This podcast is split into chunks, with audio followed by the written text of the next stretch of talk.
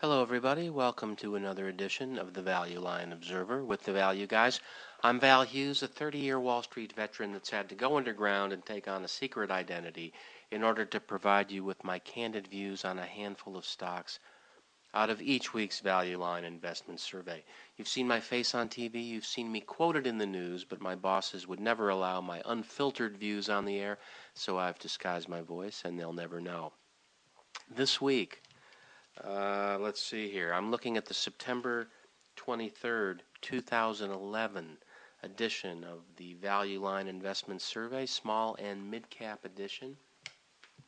But before we get to that, a couple of important caveats. First of all, this show is for entertainment purposes only, and that's not a guarantee, as I like to say. Second, uh, it's after hours, after work. I'm just doing this as a hobby, and so uh, while during the week we you know pay a lot of attention to a lot of important metrics about our companies and our holdings. Here on the show, I don't pay any attention to that. I'm just paging through Value Line.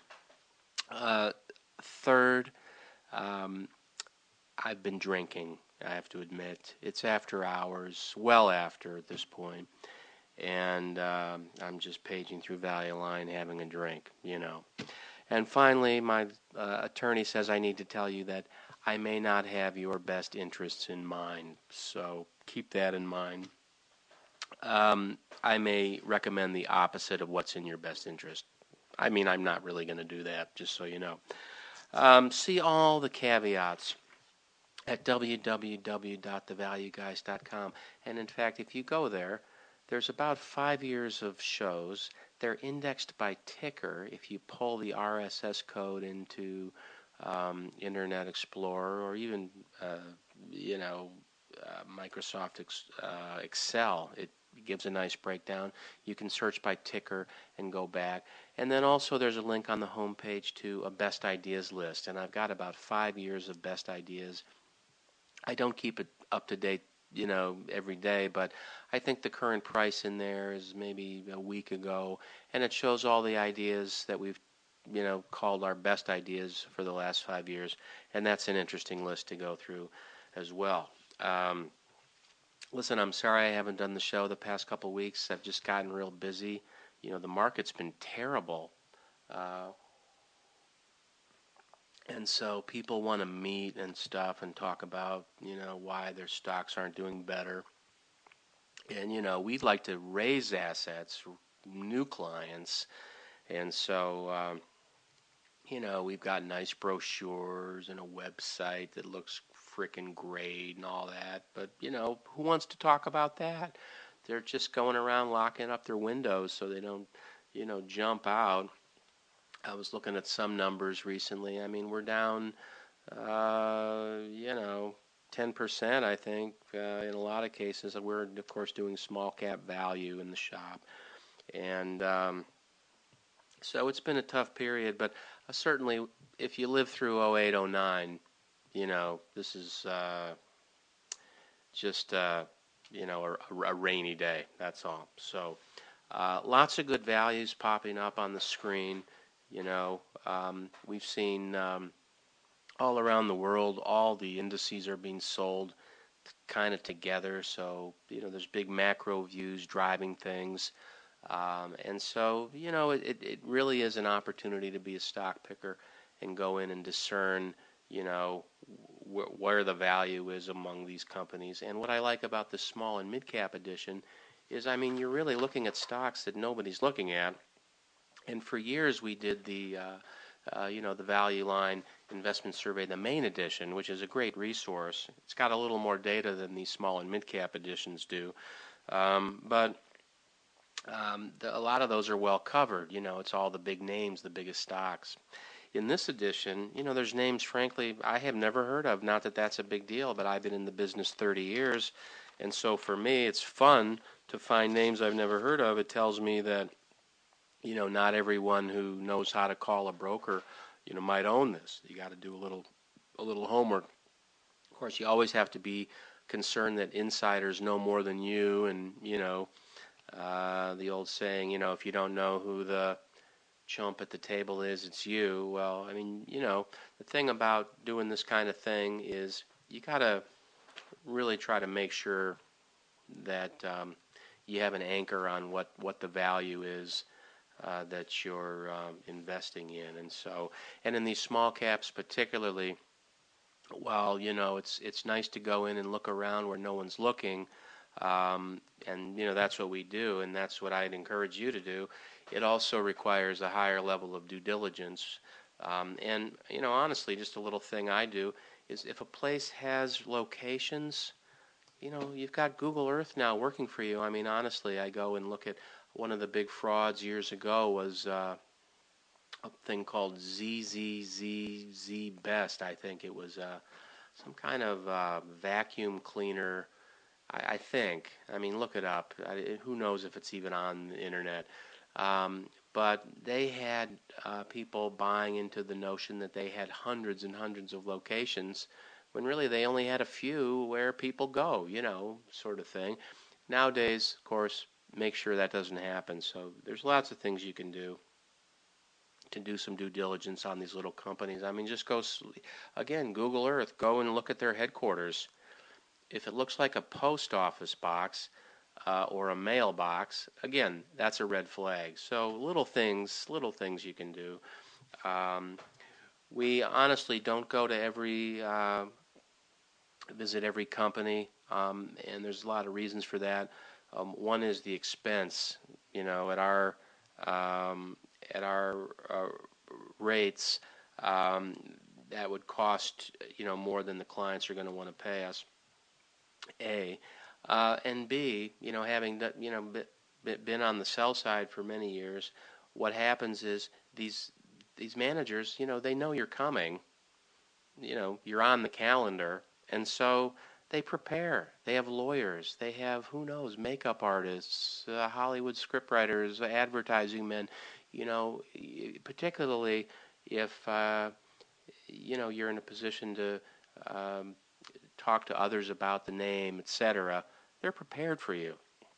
So I always um, you know, when you're on the sell side, of course, you have to go because your clients, you won't have credibility if you didn't visit the company, frankly. You got to buddy up to all the managers, make sure you know their first names. And, you know, if you listen to conference calls, you'll hear the various sell side analysts, you know, having to kind of pal up, make sure you know they know the managers. You know, it's all a little dance people do. Um, but the reality is they're prepared. You're not really learning anything, honestly, when you go there, unless you break away and you know put on a uh, you know who knows a utility repairman uniform and start asking people who don't know who you are what's going on at the company. So I think there is some of that. But by and large, you're relying on financial statements, and there are some things you can do and some things you can check. Um, but if you go to the company, honestly, you're going to be you're going to they bias you toward them. Um, it's rare that you walk away from a visit uh, thinking worse of the company, and so um, frankly, I try to stay as unbiased as possible, and just you know, I don't care. I could care less which stock I buy. Frankly, I don't even care. I'm not even doing page numbers anymore. So that's how little I care. Let's see here.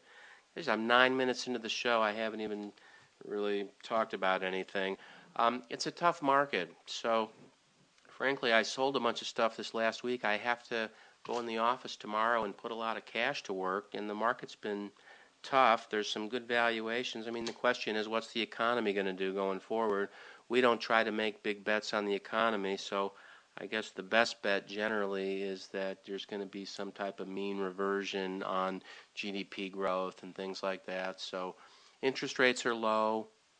You can afford to kind of be patient. You're not, you know, if you own stocks, it's not like you're giving up a lot of value because you're not in the high yielding bond market or something like that. You know, sometimes stocks with a yield is really the best place to be during these periods. Just wait it out, you know, and um, frankly, that's the theme uh, in the, some of the picks I had tonight. I got three pretty good value ideas tonight. You're going to have to, of course, do your own work. It is the small and mid cap edition. Um, so uh, I'm going to jump into that here. Um, you know, I just I want to say I, I'm doing the show solo tonight. Of course, for long-term listeners, um, I had a, a year or two of doing the show solo. I enjoyed doing that. But recently, you know, I've been trying to, you know, get some other value guys on the show. So we had Cash on the show, and uh, I think he enjoyed that and all. But he's drifted off. He's off buying companies or something. He doesn't want to come to a show, you know, frankly. Um, although he may come back, who knows? And then recently, um, as you know, we had we've had you know Mr. Mo Mentum on the show, and he's been great. He's a you know a, a, a gentleman, an associate of mine from from 25 years ago, and it's great to to uh, have him on the show. But you know he's off doing something. He he does I don't know. He's on a German soccer team in his spare time, or you know I don't know. So he's off doing stuff. And so weeks have been going by. I'm not doing the show, and I get some email and you know, it's a turbulent time. So I just want to offer up, you know, I wouldn't be overly panicked. I mean, the, the newspaper uh, or the news uh, computer screen, you know, whatever you're looking at, there's a lot of panic. They need to sell papers, they need to sell advertising. Um, you know, I sold my CBS the other day because all this uncertainty, you know, who knows what's coming over the next 12 months. And so the more panic that the media can you know, uh, create, obviously it helps them. So, in some weird way, we do have uh, an election coming that'll help a lot of business in terms of media and all that. But you know, they're selling papers. Uh, there, there are some things to be concerned about longer term, but um, I think a lot of that's in some of these prices I'm going to talk about. You know, these are great businesses. They're going to certainly outlast any short-term political uh, disagreements that are causing kind of a stalemate. There are elections. There, the gridlock will end, etc. And as I said, you don't pay a lot to wait. If you uh, you know own a stock that has a yield, I mean, is that worse than owning uh, you know a CD that you know doesn't pay for its own postage to tell you about itself? So. Um, anyway, I think it's a pretty good time to own some of these things. Let me wade into it. Three stocks this week. Um, all from the September 23rd, 2011 small and mid cap edition of the Value Line Investment Survey.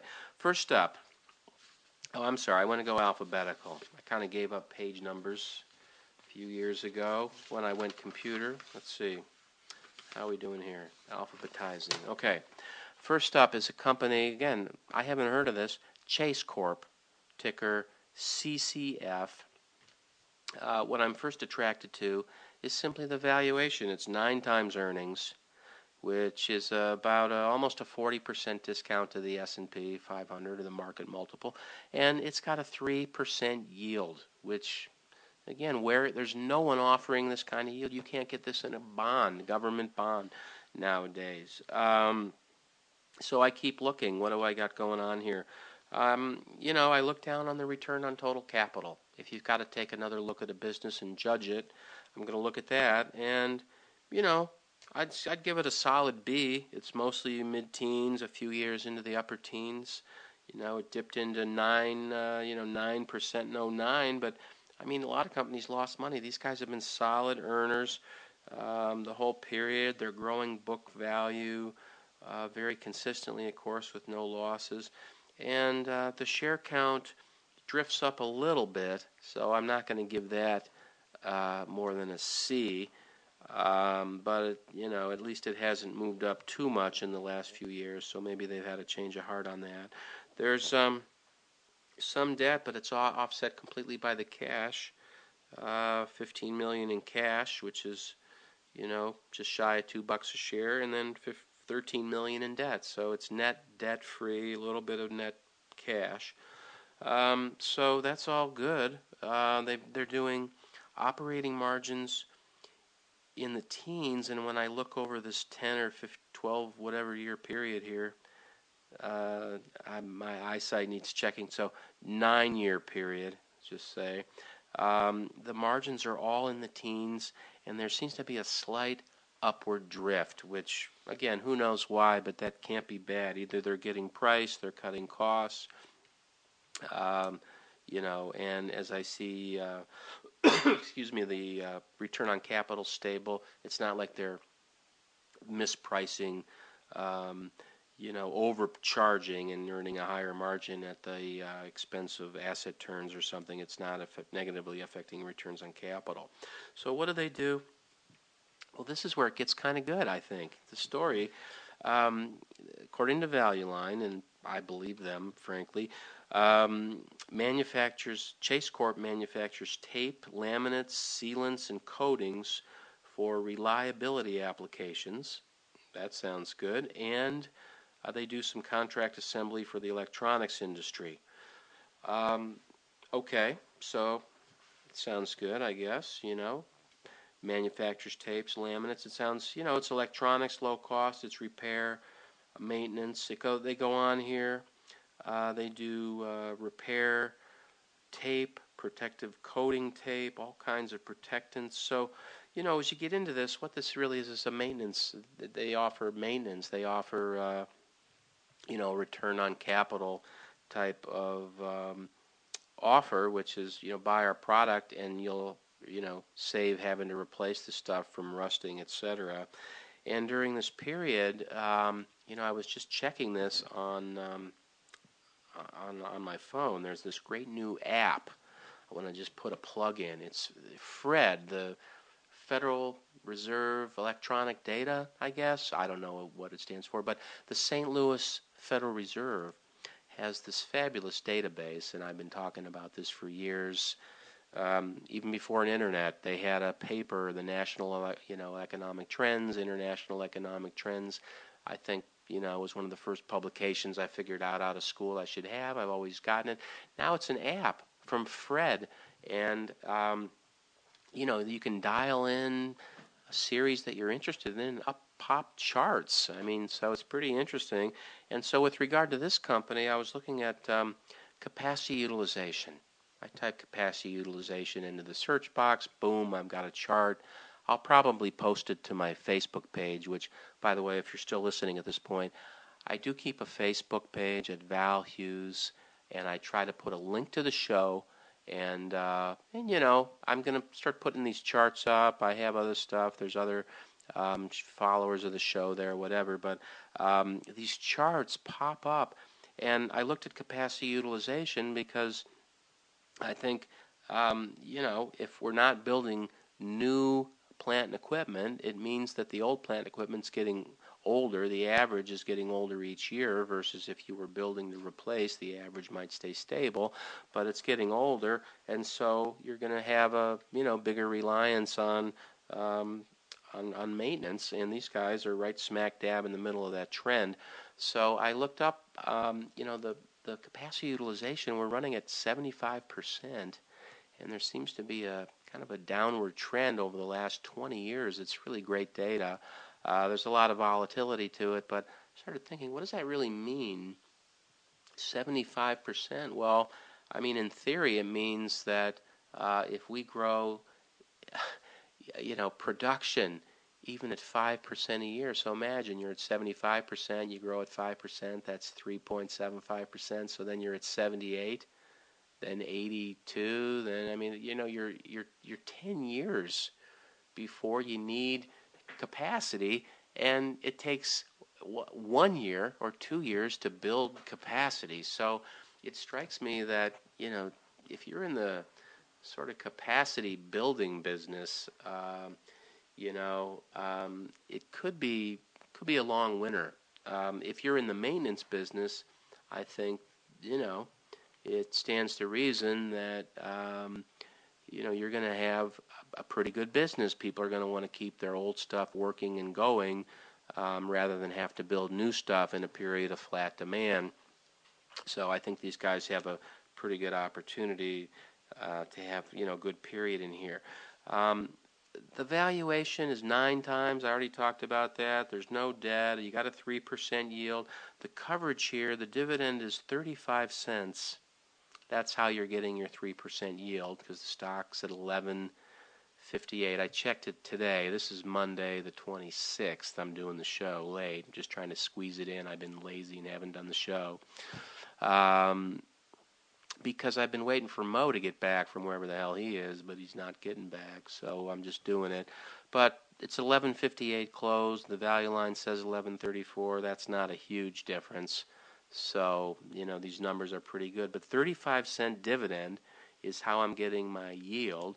And earnings are uh, a buck 18 in 2010, a buck 27 next year. I mean, that's a, I mean, I'm not even doing the math here. It's a 30%, no, 20% payout. You know, what? Is that about right? 24, you know, I guess so. So that looks sustainable. And, um, and so that's why I like it. Chase Corp, ticker CCF. Um, all right. What next? Um, all right, here's another one. Well, this this is funny. It's a funny show. Chase Corp. Of course, we've all heard of Chase Manhattan. Heard of Chase, but this isn't that Chase. This is Chase Corp, which makes tape. Okay. Now the next one. I mean, this is funny. Northwestern Corp. Well, we've all heard of Northwestern, right? Northwestern Life, um, insurance, what have you, Northwestern University, what have you. I mean, Northwestern, I think it was a railroad as well at some point. Um, but no, not these guys. This is an electricity company. Go figure. I mean, you run into these crazy little, you know, backwaters of things that are named for things you know, but they're not that. And so it's fun to go through here the small and mid cap edition uh, of the value line investment survey. So Northwestern ticker NWE. Again, I'm looking through value line, paging through it. 4.5% yield. That catches my eye uh, in a world where you can't find yield anywhere. And so uh, I look down at the payout. Can they keep paying that? Is it a one-time thing? What's up? Uh, dividend 136, earnings 214. Okay. And if I look back a couple years, I note one important thing the earnings are always above 136. So, again, maybe I won't get a dividend cut. Maybe I'll get this 4.5% for a while. That's better than I'm getting other places. And, and then I can just wait until, you know, maybe. You know, maybe things look a little clean, cleaner out there. Um, Northwestern Corp provides electricity and natural gas to nearly 700,000 customers in Montana, South Dakota, and Nebraska. Now, one thing I'd note about those states is um, that they're probably not going to be losing a lot of population just because they're starting from a low base. As the country continues to fill up, um, and this is my ice cube tray theory of population expansion, um, as the population f- fills up, it's going to spill over and it's going to go into places like Montana, South Dakota, Nebraska. They have a lot of room for people. And so, um, right now, I mean, their total um, area has a population of 857,000 people. And there's 300 million people in America. So, as that grows, my guess is these guys have a shot at getting some of that. So you've got some of that natural, uh, natural growth. They've got um, so that's their customer base for electricity, at that level, and then they've got 180,000 natural gas customers in Montana and uh, another 85,000 in Nebraska. So electricity and natural gas, electricity, heating, etc., pretty stable.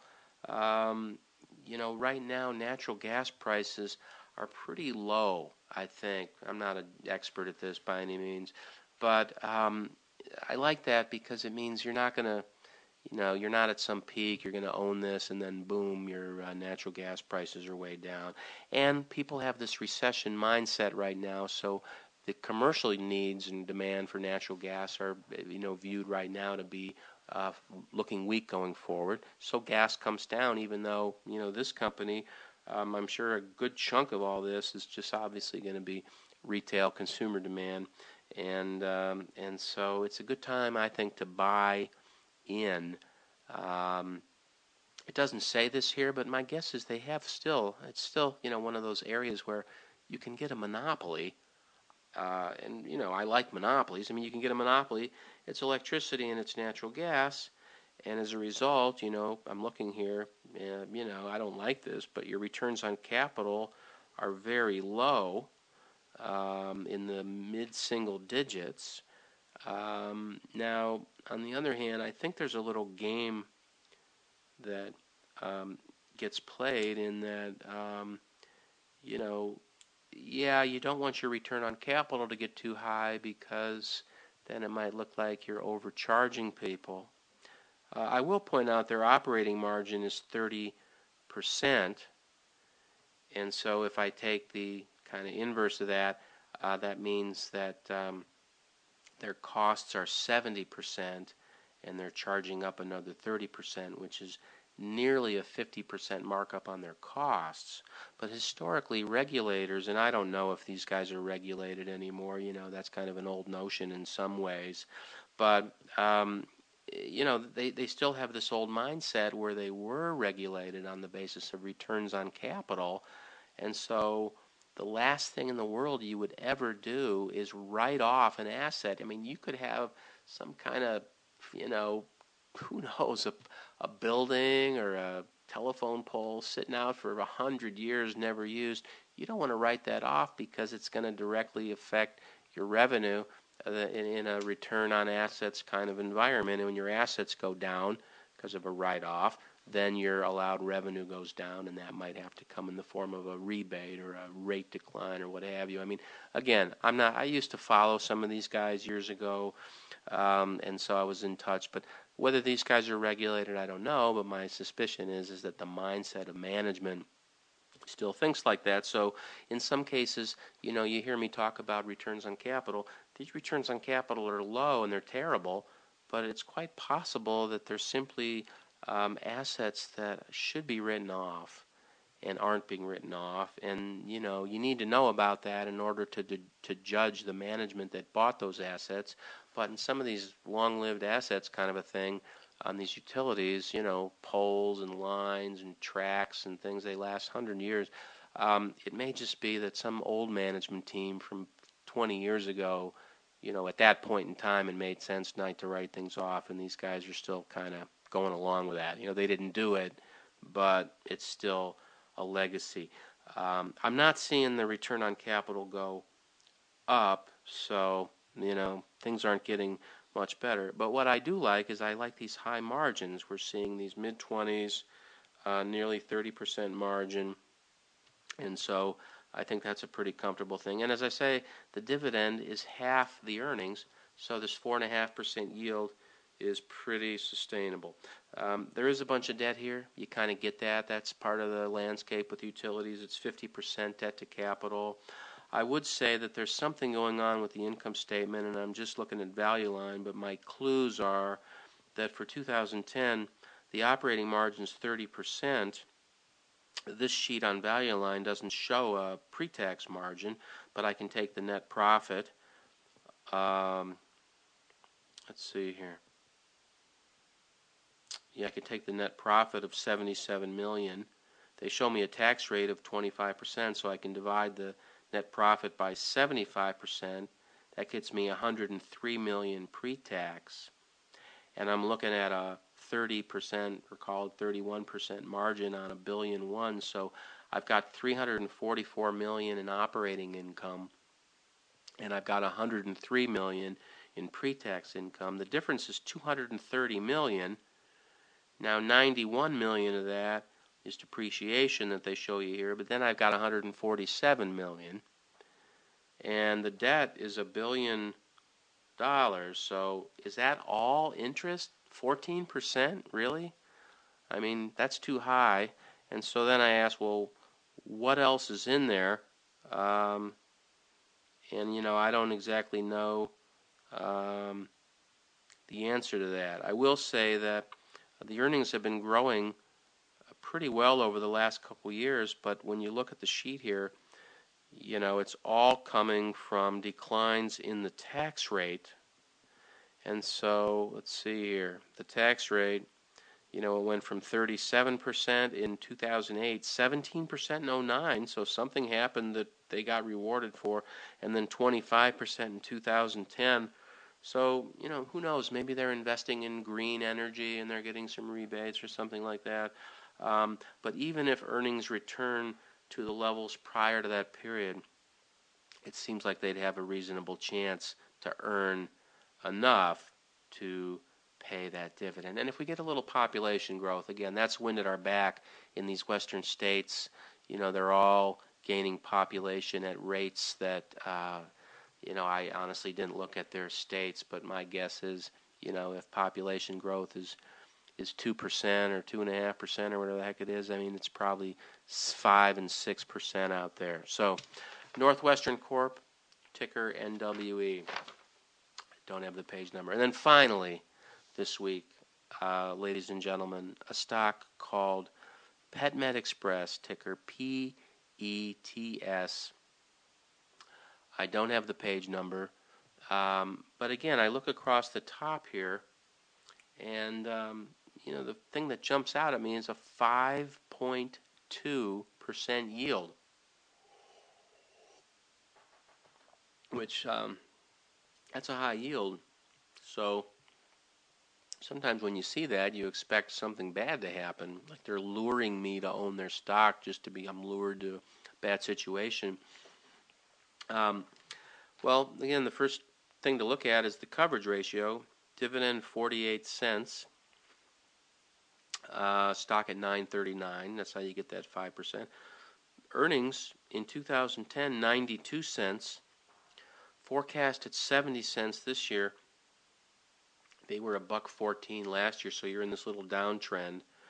They just instituted the dividend in 2009 at 30 cents, and then they made it 48 cents um, in 2010. Now they've got, let's see, they've got 22 million shares, so call it 50 cents a year. Um, 22 million shares. That's 10 million bucks, 11 million bucks. Well, They've got 59 million on the balance sheet. They've got no debt. They've maintained uh, cash at that 59 million dollar level over the last 12 months, even in the face of paying that dividend. And the dividend is 48 cents, um, even at the uh, estimate for 2011 of 70 cents. They still pay it. You know, I don't know from the history whether instituting a dividend in 2009 means they're going to now have it for all time. I mean, I think if you go and uh, you know you go to uh, uh, find find their conference call. I'm just trying to think of that one site that has some of this stuff. GuruFocus.com, I think. Um, there's a couple sites that do manage to put up a lot of um, conference call transcripts, and those are great to read because in a world of um, fair disclosure rules and you know concern about management saying things to individuals they're not saying to groups, those conference calls is where they disclose a lot now. And you can tell that in part because the analyst questions, even the analysts who follow them uh, for the brokerage firms, you know, they're asking questions that if they were seeing these guys and getting access to them regularly, they wouldn't be asking because it's sometimes you're asking stuff that if you get the answer, that's proprietary information. Why would you want to ask that on a call? But um, my point being that these calls, the transcripts, particularly the Q and A, is often a good spot uh, to uh, get answers to some of these, you know, kind of obvious surface questions. And one here is, are you going to maintain the dividend? I'd say that even if they don't, the valuation of this thing at 11 times earnings is a pretty good deal. Obviously, it is a good deal because the earnings have been down. So what's going on? Well, in uh, full disclosure, I have owned this. We've done a lot of work in the shop on this. And what Pet Med, Express does is this is um, 1 800 Pet Meds. That's how they go to business. Uh, you've probably seen their television ads. They're doing marketing and the sale of prescription and non prescription pet medications and other health products for dogs, cats, and horses. So they got a whole list of stuff they do here. Um, and they sell them primarily through doing advertising on cable television and attracting you to call them or go to their website. Um, these guys are experts in a thing called customer acquisition costs. So they have a lot of science in what the value is of each customer that they get to their uh, platform. And, you know, when you buy one thing, they know that you're apt to buy 2.7 more things at a value of this and that. They have all this modeled out. They know when you, you know, they do an offer up on an ad. They can tell in the first few minutes how that's going to curve out based on, you know, literally thousands of um, other experiences or scenarios like that. Um, and so, um, what I like about it is, in some sense, you know, I, I, won't say it's predictable. Obviously, they're not shooting for down earnings, but I'll tell you, I looked again. I talked about that Fred site. Here's another one I went in and looked at with regard to PetMed Express. Why are there? Why is the business down? People love their pets. That's my theme on these pet companies. Is that um, people love their pets, the demographics of America, aging of America. You know, the stats are that older Americans have pets. Uh, women live longer than men. Women tend to have a lot of pets. When you can't get out of your house, you know, they send stuff to your door. It's a huge advantage. Americans love convenience. They also have low cost because um, you know you're not you don't have the cost of going out, your own time, the car, the parking, the time, etc. So from a sheer efficiency, the theme here is these guys are the most efficient in the niche. Um, now you got to get past the trust hurdle. so getting that first customer and having them have a good experience, you know, it's very important and it leads to valuable customers. And they, they make all of this of a you know science out of it. So I really I really like that. They've got a lot of levers to pull. Um, now I do know um, there's uh, a little bit of competition going on. One of the things these guys did for years is they competed very effectively against the vets who would um, uh, in conjunction with a visit, you know, they might sell you some prescription medicines, but they might charge you along the lines of what a hospital might charge you for a human pharmaceutical, which is uh, they might you know uh, they might mark it up a little more than you'd have to to have a viable company. Um, for me to you know um, think about the economies of scale with net you know uh, really effective purchases on cable, a lot of uh, attention to what the ads cost, how many customers they attract, don't overpay for media um, etc. They're, they're, it's really like they have dials of the value of a customer and the cost to acquire a customer.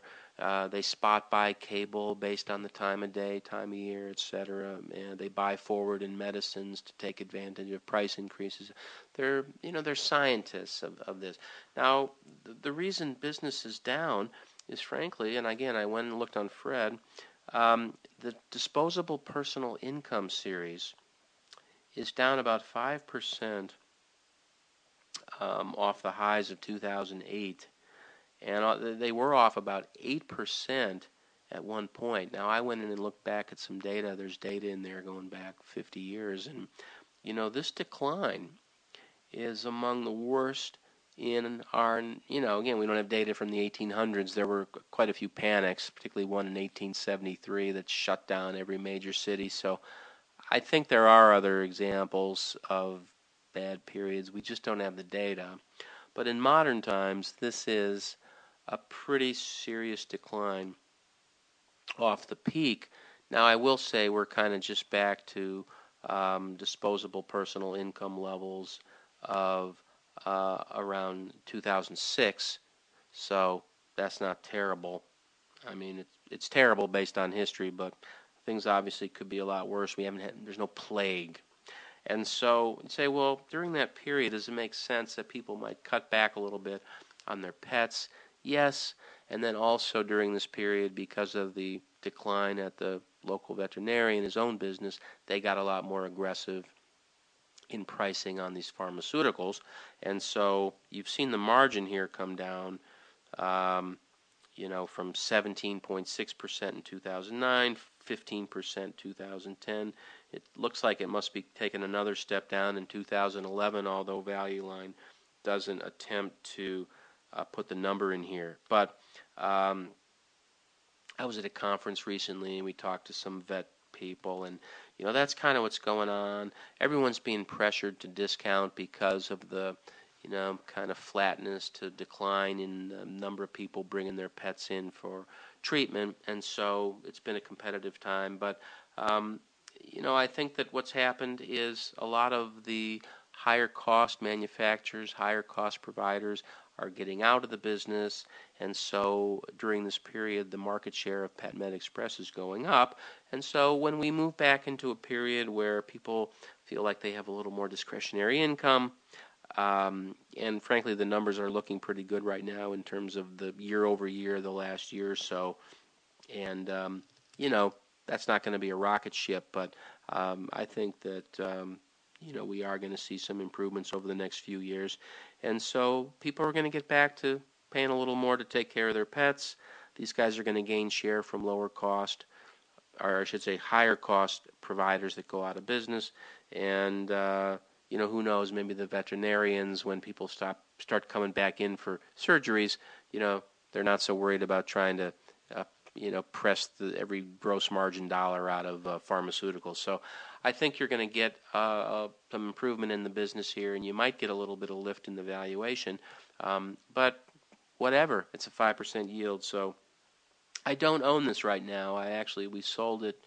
Uh, we owned it for a period. We sold it you know, timing can sometimes be lucky, but it reached our price targets and we sold this, I think, in the 20s. It's way backed off here till 9 to 9. So, um, you know, frankly, we're looking, we're back looking at this as well. PetMed Express, ticker PETS.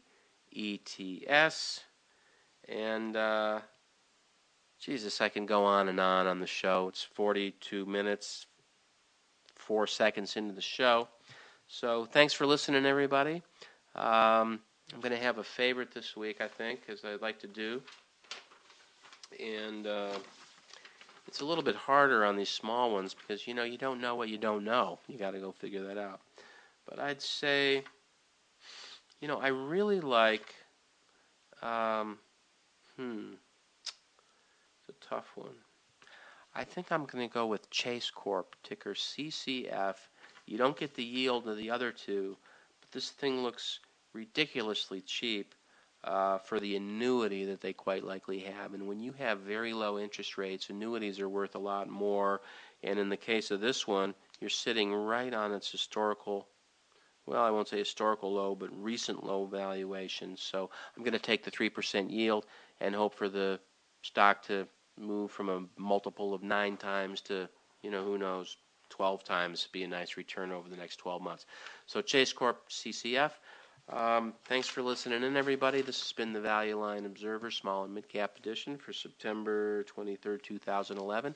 See all our caveats, photos, bios, etc. at www. How many W's did I do? www.thevalueguys.com. Thanks for listening in, everybody. Bye bye.